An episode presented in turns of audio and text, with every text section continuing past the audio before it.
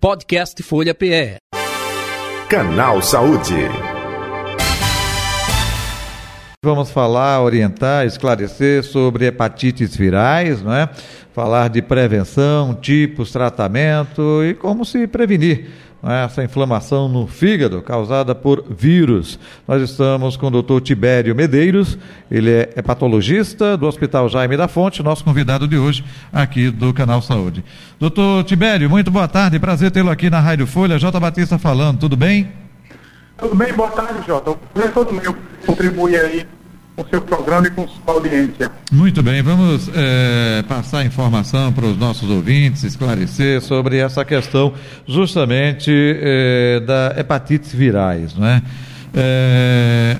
A forma preventiva é tudo. Como se prevenir, de fato, dessas hepatites, hein, doutor Tibério? Olha, na realidade, Jota, as hepatites são inflamações de diversas causas a gente tem hepatite A, hepatite B, são vários tipos de hepatite, cada um tem uma forma de contágio e prevenção diferente. As hepatites A, por exemplo, a forma de prevenção mais básica e mais efetiva são cuidados básicos de higiene de, de alimentos, de sempre lavar as mãos, essas coisas, questões mais de saneamento básico. A hepatite B e C um contexto um pouco diferente. A transmissão já é por relações sexuais desprotegidas, a questão de você é, uso de drogas injetadas. Então, são, a gente costuma dizer que as hepatites, cada tipo de hepatite tem uma forma de contato diferente, tem uma forma de prevenção diferente e um tratamento diferente. São casos bem distintas, cada uma requer uma atenção individualizada. Uhum. Doutor Tibério, também é, tem uma idade específica, geralmente essas hepatites, é, se apresentam ainda na infância, não necessariamente, como são várias, é, tem alguma característica que tem um fator é, de idade é presente nesse aspecto ou não? Tem sim, João, porque na verdade, como elas são distintas, a hepatite A, como a mais uma transmissão por maus hábitos de higiene, por questões de saneamento básico, a gente tem muitos surtos em crianças, em adolescentes, em creches, em escolas, em comunidades, que geralmente a criancinha quando é A, e às vezes não tem um lápis na mão, compartilha comida que não está devidamente higienizada, e aí acontece em surtos, em escolas, creches, mas na infância, hepatite A. Hepatite B, como a transmissão é mais por questões de relação sexual, seringas e outras coisas, em contato, geralmente a gente vai encontrar mais em adultos, adultos jovens. Vai depender do tipo de hepatite, vai acometer faixas diferentes. Uhum. Outro detalhe, eh, doutor Tibério, eh, eu gostaria de saber eh, o tratamento, não é? são vários, claro, cada um, acredito eu, de uma forma diferenciada, abordagem diferente, mas o tratamento é longo, não? É, a pessoa é, tem cura, é, pode reincidir novamente com o passar do tempo. O senhor falou aí até da hepatite A mais presente na infância. Essa pessoa tratada, essa criança tratada, ela é, tem cura para o resto da vida? Pode voltar a ter futuramente ou não necessariamente? Veja, a hepatite A, essa que a gente, a gente trouxe, a questão da infância, ela é uma doença que a gente chama autolimitada. Geralmente se colocam extremamente benigna. Uma vez tendo a hepatite A, pessoa novamente não volta a ter. É uma doença que a gente costuma dizer tem uma imunidade duradoura. O que é isso? Tem uma vez e aí não volta a ter outras vezes. Por exemplo, quem pegou na infância a hepatite A, teoricamente já estaria protegido da hepatite A na fase adulta. A hepatite B o que eu gosto de chamar a atenção é que elas têm tratamento sim e tem cura. Então existe muito mito na população de que a hepatite não tem cura, mas não é uma verdade. Por exemplo, a hepatite C tem um tratamento que com 12 semanas de tratamento, você toma um remédio, um comprimido por dia, e com 12 semanas você está curado da hepatite. É uma coisa que a gente bate muito com a população. Por quê? Porque o problema não está no acesso ao tratamento. O problema não está na taxa de. O problema está na detecção desses pacientes que têm hepatite por aí e não são diagnosticados. O tratamento existe, é disponibilizado pelo sistema único, que é altamente efetivo. Por isso a gente tem todas as campanhas de alerta.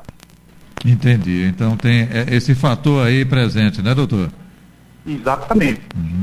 O, o, outro detalhe é, também é, que eu gostaria que o senhor falasse. É, geralmente tem histórico familiar de quem teve hepatite, o pai, a mãe, tem esse fator hereditário aí, é, presente na doença? Pode, pode acontecer, mas de uma forma bem pouco comum, é raro. Atualmente, é, a hepatite não passa, não passa de mãe para filho, porque no nosso pré-natal, o que, é que acontece? O, no é rastreado todas as hepatites, hepatite B e C, são rastreados e quando é detectado na mãe hepatite, algumas medidas, algumas intervenções são feitas para impedir que isso transmita para o filho. Então, essa transmissão de mãe para filho, diretamente, de fato, praticamente inexiste, é muito raro. Então, a transmissão é mais de contato de pessoa contaminada com pessoa contaminada mesmo, na fase adulta, na adolescência, quando a pessoa começa a se expor a determinados riscos, né? Entendo. É, é, o tratamento geralmente é feito com o quê? É, tem a questão também alimentar, eu digo isso porque muita gente, né? É, é, olha, tem tal alimento que ajuda, tal alimento que você não pode. Tem esse fator também alimentar que interfere no tratamento da hepatite, doutor? Olha, para ser sincero, Jota, não, não há uma interferência direta, não. Existe muito mito em torno disso também. O que acontece? Que a hepatite é uma inflamação, uma inflamatória do fígado. Então, no momento que você está com essa inflamação, é comum ter sintomas outros parecidos com a gripe, uma febre, um moletom um pouco, um mal-estar. E, em geral, nessas condições, a gente recomenda uma alimentação saudável, pouca gordura, pouca fritura, mas para de melhor nutrição e mais conforto do paciente. Mas não há nada específico de alimentação que vai interferir na evolução natural do paciente, sabe? A alimentação é mais uma questão para o corpo e dar mais assim, uma melhor sensação de conforto do paciente. Nenhuma recomendação específica em relação à proibição ou a que deva comer. Existe o mito da questão do chocolate e tal, mas realmente assim, não é nada que haja uma consciência que deva ingerir chocolate na vigência de hepatite. São coisas que vem de, de décadas atrás, de nossos avós, e foi ficando, mas, mas é um mito aí que perdura até hoje. Doutor Tibério, mais algum detalhe que você gostaria de acrescentar, que acha interessante? Fique à vontade. Pronto, o que eu queria só acrescentar é que a hepatite Principalmente, tem cura, tá certo? É só para serviço de saúde, lembrar quando fazer os check-ups, é, é, combinar com o médico, fazer um check-up também das hepatites, ver como é que está a saúde hepática. E outro ponto que queria abordar é que a hepatite B, que tem uma transmissão também com relação sexual, ela tem vacina. Então, a melhor forma de prevenir a hepatite B é estar com a vacinação em dia. Sempre nas consultas levar o de imunização, checar com o seu médico, o profissional de saúde, se as vacinas estão em dia, é a mais efetiva que a gente tem de prevenir a hepatite B. Doutor Tibério, onde encontrar nas redes sociais ou o telefone do consultório? Olha, a gente, a gente trabalha em, com a equipe de tecnologia Jaime da Fonte, numa clínica chamada UniEPA. E lá a gente tem o Instagram, Instagram arroba UniEPA, a gente vai localizar toda a equipe especializada que presta assistência nas, nas mais diversas doenças do fígado.